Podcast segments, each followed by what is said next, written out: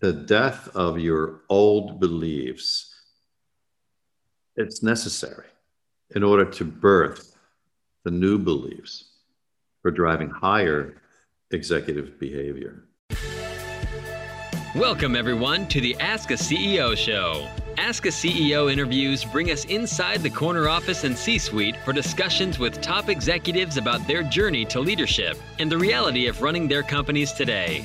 Our host, Greg Demetriou, is the CEO of Lorraine Gregory Communications, an award winning integrated marketing company. He is also the founder of gregscorneroffice.com, the home of the Ask a CEO interviews. Greg has been in the business for over 30 years. He is a resource to the media, an invited columnist and speaker on marketing and business topics.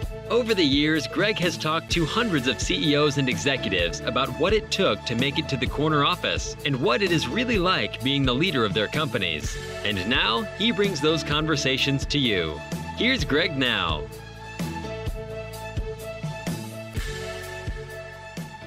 Welcome, everyone, to Ask a CEO show. I'm Greg Demetriou. My day job is the CEO of Lorraine Gregory Communications, an award winning integrated marketing company here in New York. The Ask a CEO show is a product of gregscorneroffice.com and a production of LGC Studios. So today we bring you the journey of a CEO who's uh, got a little bit different story today, and it's something that CEOs should listen to because his business is helping CEOs. His name is Don Shimnick, and he is the CEO of Saga Leadership. Now, Don is an international speaker. He's a keynote speaker, published author of several leadership books. He's a coach, a trainer, a business advisor. He's a graduate of MIT and a professor at Johns Hopkins University. His resume includes working with 7,000 CEOs, and he's been described as delightfully irreverent with blinding flashes beyond popular theories. With research, teaching, and challenging the status quo, Don is able to show CEOs how to effectively impact their bottom line. It's something that's very important to our audience. Don, help me out here, Don. Schmincke? Uh, Schmincke is Schmincke. the German name, but I answer to anything close to that, so don't worry about it. So, Don, our audience is a mix of CEOs and those people on their journey to C suite. And I'm sure it's an environment that you work in all the time. Hmm. But before we get into that, maybe you could tell us a little bit about your background and how you wound up where you are today. Yeah, it was uh, a circuitous route. I never planned to be doing this. I was at MIT doing uh, planetary physics, uh, and I thought I was going to get into biomedical engineering, but what happened is I uh, uh, ended up at, at, Johns Hopkins and I finished my graduate work there. And I got fascinated with uh, human grouping behaviors, which led me to interact with a number of CEOs. And they started complaining about the high failure rates of management theory and these short life cycles of these popular uh, trendy uh, management theory. So we took a look at that, and that took me on a whole different journey uh, on studying failure rates. And um, we put together, you know, a team of anthropologists and archaeologists, evolutionary psychologists, and geneticists. And it was a fun journey. So we ended up in this space doing this, and then uh, we started applying it. How did you get to MIT? Uh, I think it was an accident. There might have been a computer glitch or something. I mean, what was your what was your upbringing like that got you to the point where you could get accepted to MIT? Oh, well, I, I was uh, I was almost a high school dropout. I uh, yeah, I, I, forgot to show up for my senior year, and then the the police told me I might have to repeat my senior year. I'm thinking that's going to be a total waste of time. So I said, well, how much time do I have? So we got 90 days left in the year. I thought, okay, what do I got to do? And I literally cranked through and finished my senior year. And um, at that point, then I, uh, I didn't know what I wanted to do. I was in rock bands at the time and went to community college and uh, began uh, really getting fascinated with computer structures and systems of the time and science. And there were a couple of people that were retired retired MIT alumni, and um, they were like, I guess they saw something in me, but they were like, you know, you really need to go there. So I didn't know what MIT was. I thought, I mean, it's a trade school. I mean, what is what is this place? So I applied, and they supported me, and I went through a number of interviews and a battery of tests, and um, and I got in. So That's, a, that's a interesting story. Many of the CEOs I talk to have many of these checkered pasts, if you will, that we survived and we got someplace that was not not expected for sure, right? Uh, I mean, I, I can tell you that. i I'm, I'm a retired New York City detective. What do I what did I know about marketing and communications, right? It's a funny story. You know, I no, I, I think you're onto something there because uh, one of my books I haven't published yet is uh, on entrepreneurship, and the research we've done there is that you know you need to be a little crazy, and that's why you see a lot of entrepreneurs that have these checkered pasts because that's that's they were expressing this inner talent, and it's what we're finding out is they really can't be trained. It's like you have to have a certain uh, level of disorder true, true, true. I tell everybody I'm probably a better salesman because I was a detective. Because two yeah. reasons, I listen very well, and I have a very large BS detector. So I do pretty good. I cut through the chase pretty quick. That's so. it it, it's interesting how you apply your previous experience, not just book learning, but street learning. And I'm, it sounds like you were around the block a couple of times too before you yeah. before you got your act together. a few times. You might have been chasing me a few times. I don't know. so listen, tell us about Saga Leadership. Is it a training company, a consultancy, a provider of business education? What is it exactly? Uh, it, it, spun out of our research. When I, I left Hopkins and started, um, you know, a research company to sort of look at digging more into this, because as we were applying these models, you know, sales were doubling and tripling, and some companies ten times in a few years. So I'm like, wow, there's something here because the CEOs were getting very excited. So I started, uh, I started Saga as a research and executive education company. So we felt that um, we're not really consultants. We're not really out there giving advice because we saw a lot of failure rates in that as well. So we thought, you know, education is the way to do it, but it's got to be more than just seminars. We have to implement everything we're teaching. So essentially, we're a research and, and ex- executive education company that we work with CEOs to facilitate full implementation of everything that we've researched and teach. Well, a big part of your resume is you're a national speaker, right? Yeah. So now, in that line of work, becoming known can be a really long haul. At what point did you know that that was working for you? Uh, it was accidental. I was uh, when I was teaching in the graduate school at uh, Johns Hopkins. I stumbled onto um, an ancient manuscript because I, I see I was looking at if for leadership, for us to teach leadership in a way that isn't trendy, that's going to go through these phases. Let's find something that, that's worked for five thousand years, and and then that we can validate with scientific models as to why it worked.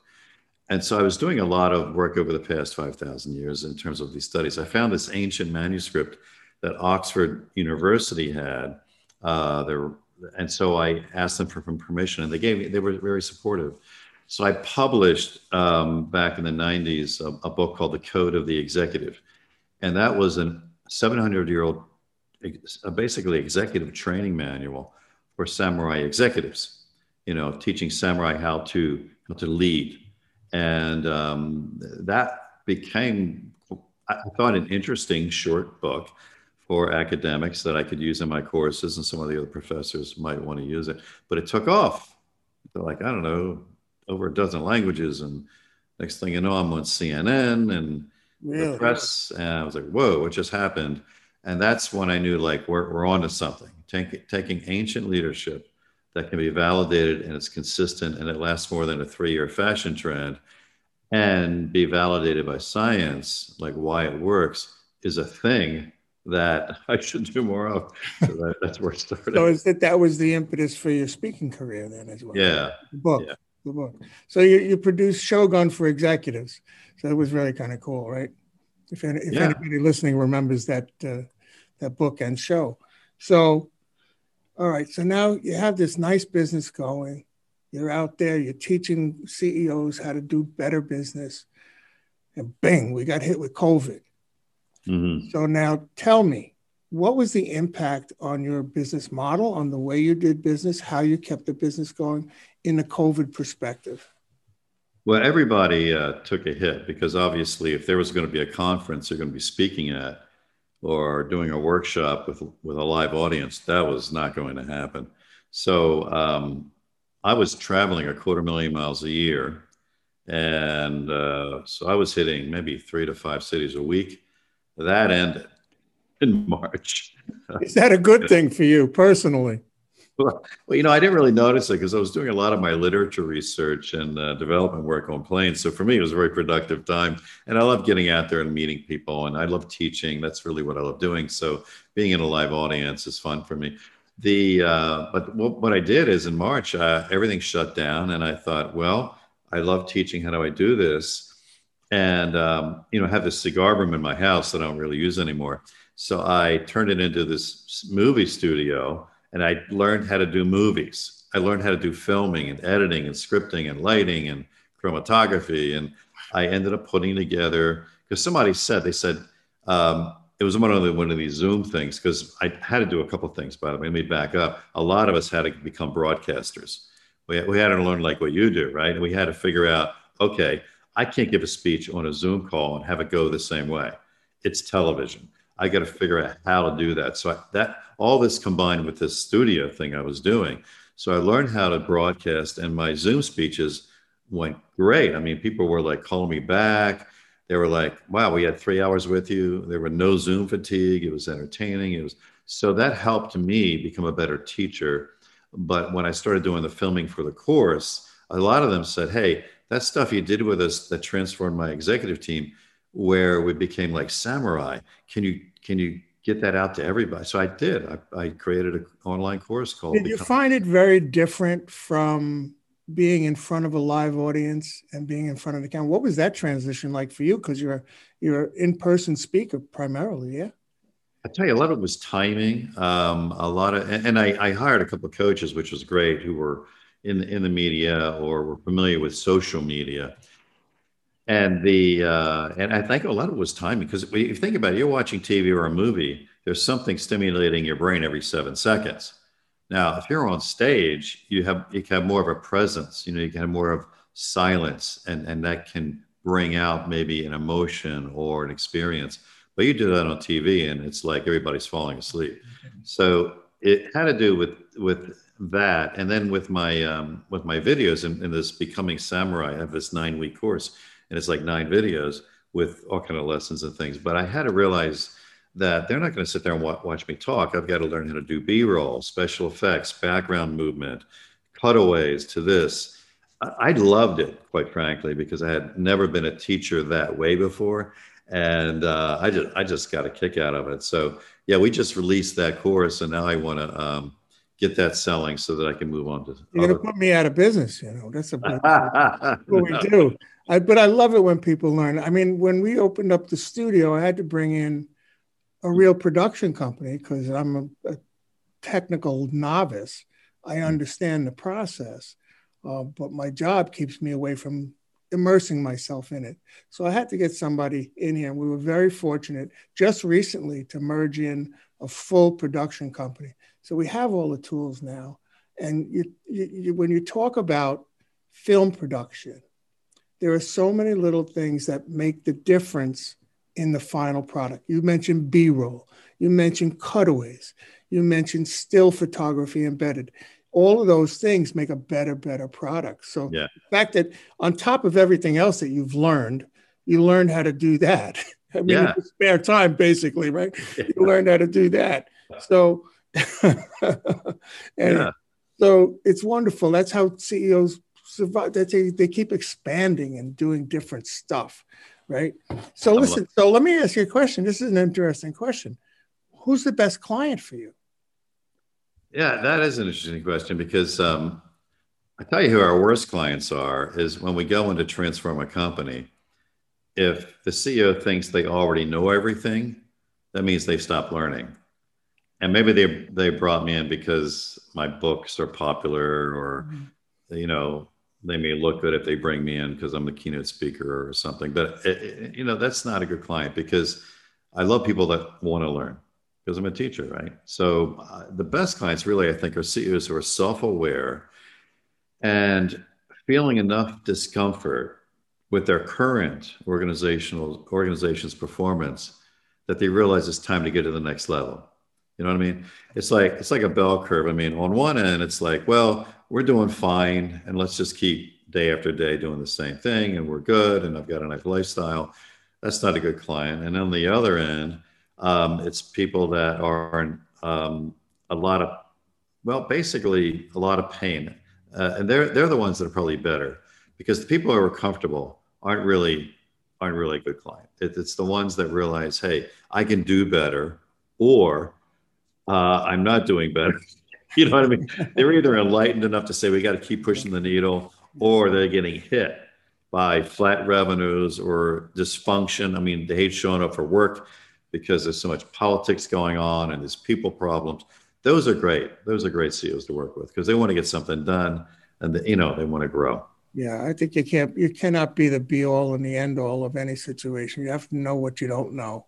Yeah. And you have to know where to reach out and find out how to know what you know, supposed to know. So listen, they're in my ear. They're telling me we need to take a quick break so we can sure. pay some bills. So we're going to be a little quiet for a bit and let the production people do what they do. And then we'll be back in a moment. Creating a comprehensive, effective marketing plan can be complex and difficult, but it doesn't have to be. At Lorraine Gregory Communications, we make it easy. Experience matters. Hello, my name is Tom Hunt, the founder of Fame. Now, Fame loves the Ask a CEO podcast. We've actually been working with Greg and Peter behind the scenes for the past year, over a year, I think, to help build and grow the show. And so, if you have a business, specifically a B2B business, and you're looking to raise awareness with people in your field, to build relationships with people in your industry, then we would love to talk. We have this almost completely done for you service where we'll set up and grow a podcast that ideally will become profitable uh, within the first six months to a year. So if that's something that interests you, you can just go to fame.so.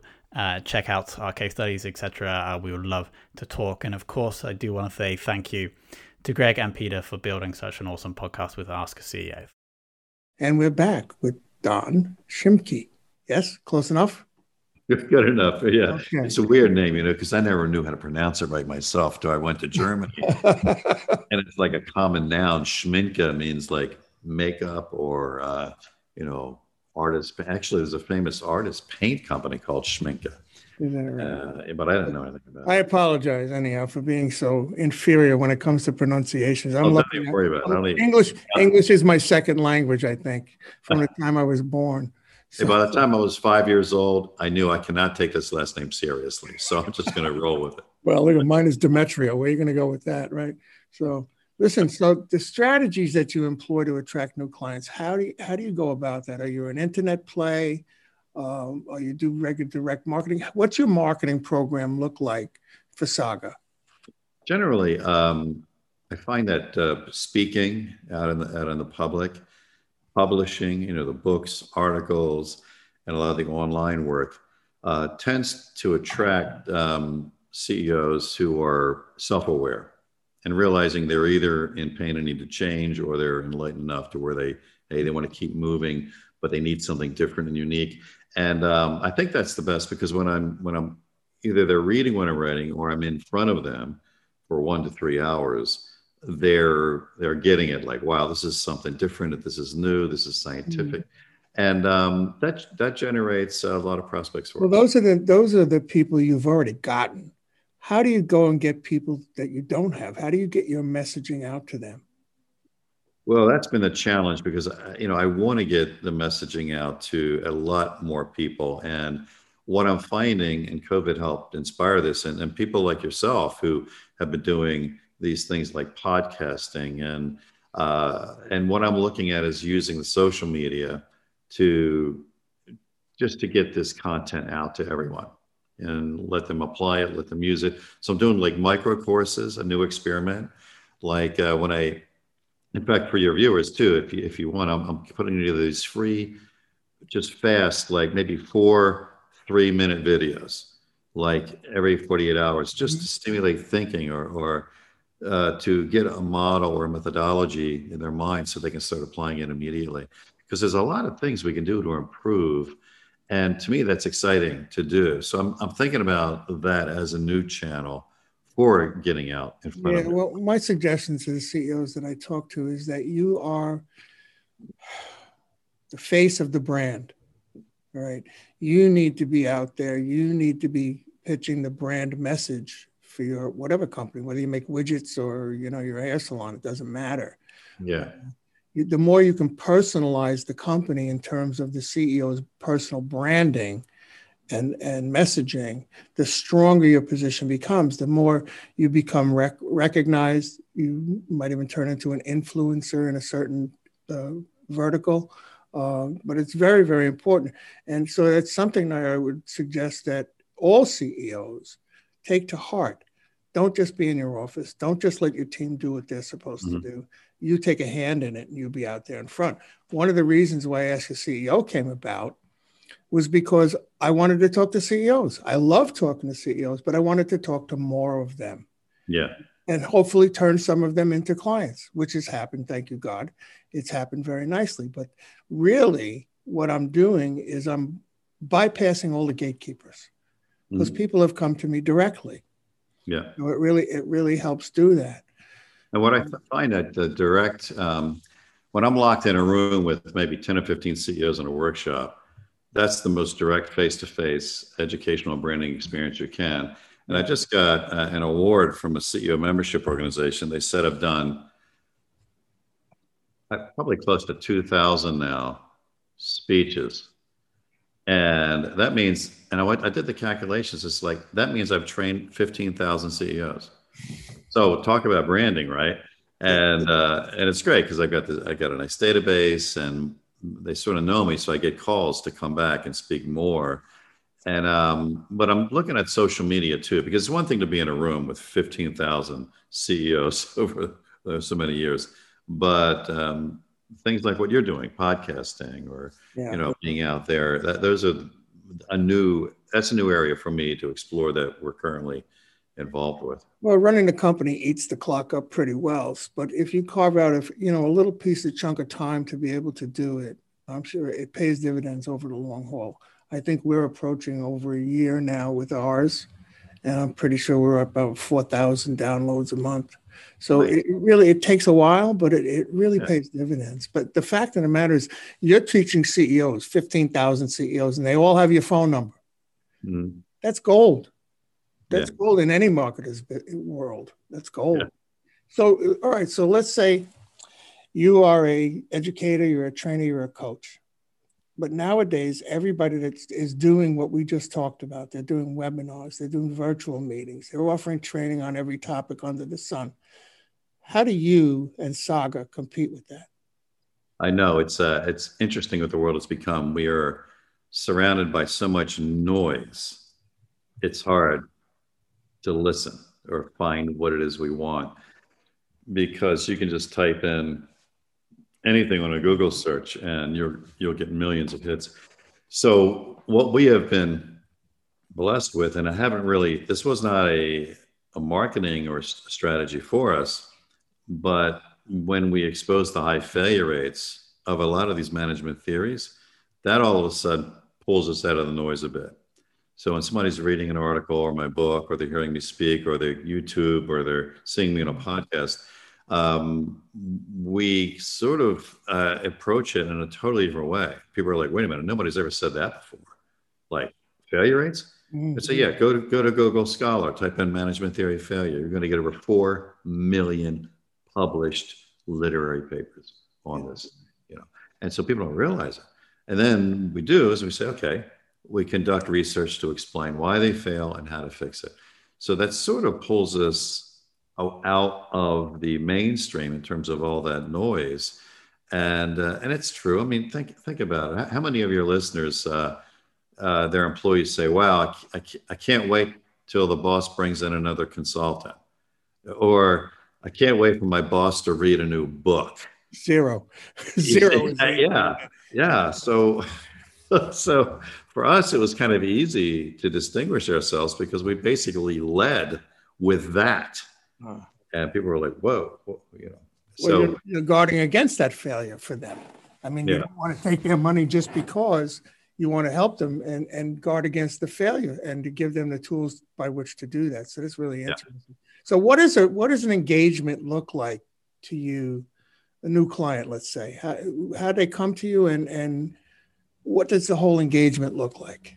Well, we we customize it in, in phases. Like we found out when we were looking through the failure rates, uh, and this is something that your audience may find interesting, is we found that people were like, okay, I got a problem. Let's get a referral or put in an RFP and we'll select somebody.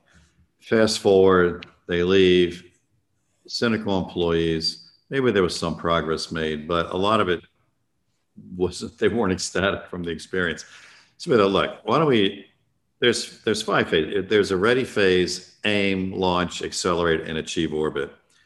I, am a planetary physicist, so forgive the rocketry. But the phase one is readiness. Like, why, why do anything? You know, and that's what we do. And so when a, a client calls us, like, I don't know if you need to do anything. what sense does it make for you financially? You know, because if you're only if you're only going to say fifty thousand a year, you know, go watch some great podcasts like yours. You know, get a book, watch some mm-hmm. TEDx talks.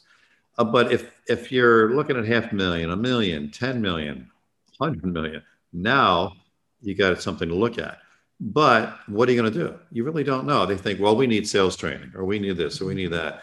So we go to phase two, which is that situational analysis, which means let's find out what the real problem is. Because a lot of times I find out we are throwing money and time at symptoms, not problems. So are you addressing a symptom or is there a deeper problem? And once we understand that, then it's easier then to customize a program that could be a combination of workshops, retreats, uh, group coaching, individual coaching, uh, a lot of educational modalities. Well, first we crank into the executive team. That's the launch phase because if the executive team is not behind any change, it's just not going to happen. Is there is there a sweet spot for you in terms of corporate size? You know, it's interesting. I've done everything from, I mean, the U.S. Navy used we worked with the Pentagon um, on transforming fleet warfare readiness, uh, which was proven successfully in the Gulf War um, to startups in Silicon Valley. So it's been a whole range. We've done family business. Actually, probably have maybe a third of our work now is with family-owned businesses. Uh, we've done nonprofits. Uh, it's been all over, and I think what seems to be the common factor is humans coming together to try to do something. you know, I find that CEOs are very generous, not only on the business side, but on the personal side once you have a client, you become vested in their personal struggle, their personal journey, and you want to help them. Not to be a Pollyanna about it, but you, you kind of identify with people. You have more deep conversations with them. You find out what their spirituality level is, what their family background is like, and you you start to understand what they're really asking you. And, and I think that's one of the things that drives the way I do business I love the personal aspect of it. I love learning about my CEOs that come to me for marketing and communications. So, you know, if you're doing, you're customizing each engagement to fit that person. And the deeper you know them, the deeper you know their company, the better you can do, the more effective they're going to be. Yes. Yeah, yeah very much so. Very much so. So, listen, so you're an author. So, why don't you tell us about some of the books that you've written? and where they are available and so forth. Sure. Um, yeah, I've written a number of bo- uh, books, maybe three or four. A couple, uh, couple did well, a couple sucked, but uh, a couple that did well. You're the world's worst salesperson. I'm sorry. Uh, I think uh, hopefully people like the authenticity. But the first one, uh, the Code of the Executive, which I wrote back in the '90s that I mentioned earlier. I mean, that's still on Amazon. I mean, it's on it's still distributed everywhere. And and um, for CEOs that want to take a look at what executives were dealing with 700 years ago, that's a good book because it's shocking to find out. Wow, we're still dealing with a lot of those problems today. And um, that gave me a chance to put together the scientific insights. And, and actually, that book became the foundation for the new Becoming Samurai online leadership program. Uh, so when you, if you read the book, you take the program, you'll see I took several things out of there about creating bravery and honor. Because when I looked at all these failed changes in organizations and these frustrated CEOs, at the bottom of it all, they were all sabotaged by fear and selfishness.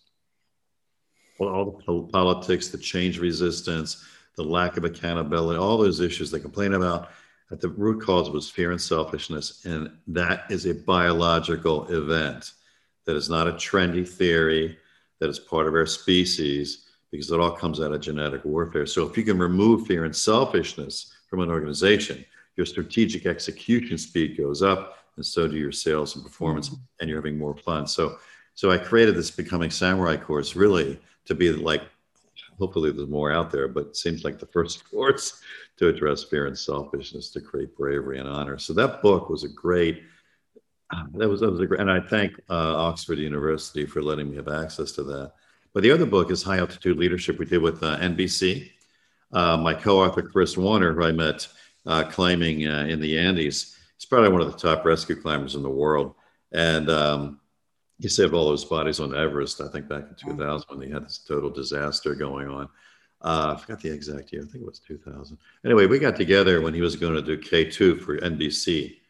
And so we literally did the book live for everyone by satellite radio as he takes on the most dangerous mountain in the world. And it was actually nominated for a number number of awards right. uh, when NBC released it because he self-filmed the whole thing, and the book came out of that high altitude leadership. And uh, so Chris Warner, uh, my co-author, was great in that. Good for you. Good for you. I'm a frustrated writer myself. One of these days I'll get the book out. But right now, right now I'm happy with my blogging and my occasional opinion piece in the local press. But uh, so we could we could talk all day, Don. I'm serious. What a wonderful conversation we're having. So before I let you go, I've always asked my guests. It's a two part question. What's the best advice you ever got, either personally or business wise? And what would your advice be to people on their journey to the C suite? What's the advice I got? I think I have to go back to Ronald Reagan trust but verify. Because I can't tell you how many times I hired teams to come in to take on the, uh, the, the, projects or the, the, the company, because I just want to teach. You know, I just want to research and teach. I wanted someone else to do everything else, but I had to fire so many who said they were great, you know, and they gave me great stories, but they ended up damaging my business uh, they were totally unable to execute. And I really should have verified earlier their performance. And so I learned a lot from that advice. But um, the advice to a coming C- uh, to a CEO who's coming up, um, journeying to the corner office, as you said, which is a great, a great, uh, a great metaphor to look at, is I think I learned it from what 700 years ago they told me is, is, is prepared to die. And, and what I mean by that is not the physical death, because most of the samurai training was death of the ego. And so, if I was going to give advice to an up and coming executive, is that the death of your old beliefs it's necessary in order to birth the new beliefs for driving higher executive behavior. That is a terrific, terrific statement. It's very deep. Got to think about that for a while. But I think it's spot on because if you live with that ingrained belief you've had and it's back here and you notice something that's got a, a little fishy and you don't kill it, you, that, you know, it's going to keep haunting you. So, mm. Donald, I have to tell you, thank you so much for coming on the show. I'm going to give you the floor now to tell people how they can get a hold of you, what you have to offer, et cetera, et cetera. The floor is yours.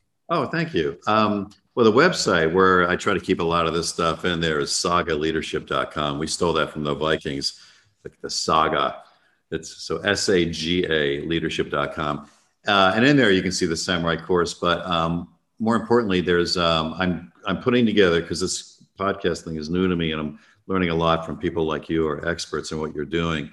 Is uh, if you if you forward slash wait list right now, and I'm probably going to change that to forward slash podcast, I'm putting a lot of the stuff free for downloading to audiences because I know we barely scratch the surfaces, but I'm putting up some of those mini courses and I'm going to, I'm just joining you guys as an amateur right now because I'm just learning about how you guys do your work. But I'm going to well, put apparently you have some pretty good film credit going behind you, so I'm going to be checking that out as soon as we get off this uh, interview. Good. Thank you for having me. Though I appreciate you, you know, making time for me. So thank you everybody for listening. Don't miss an upcoming episode of Ask a CEO interviews. We'll have invited guests from all industries, all over the country and the world. Visit gregscorneroffice.com for the full video version or listen to the podcast on Apple, Spotify, or your favorite streaming platforms. If you like the show, don't forget to subscribe and share far and wide, and you'll be helping us to build a growing audience. So thank you all. We'll see you next time. That's a wrap on another Ask a CEO interview. We hope you enjoyed the talk. We'd love to hear from you. Visit gregscorneroffice.com, click the Ask a CEO tab, search your favorite listening app, or view on YouTube. Click the subscribe button, and don't forget to like and follow us on Facebook. Until next time, goodbye from Ask a CEO.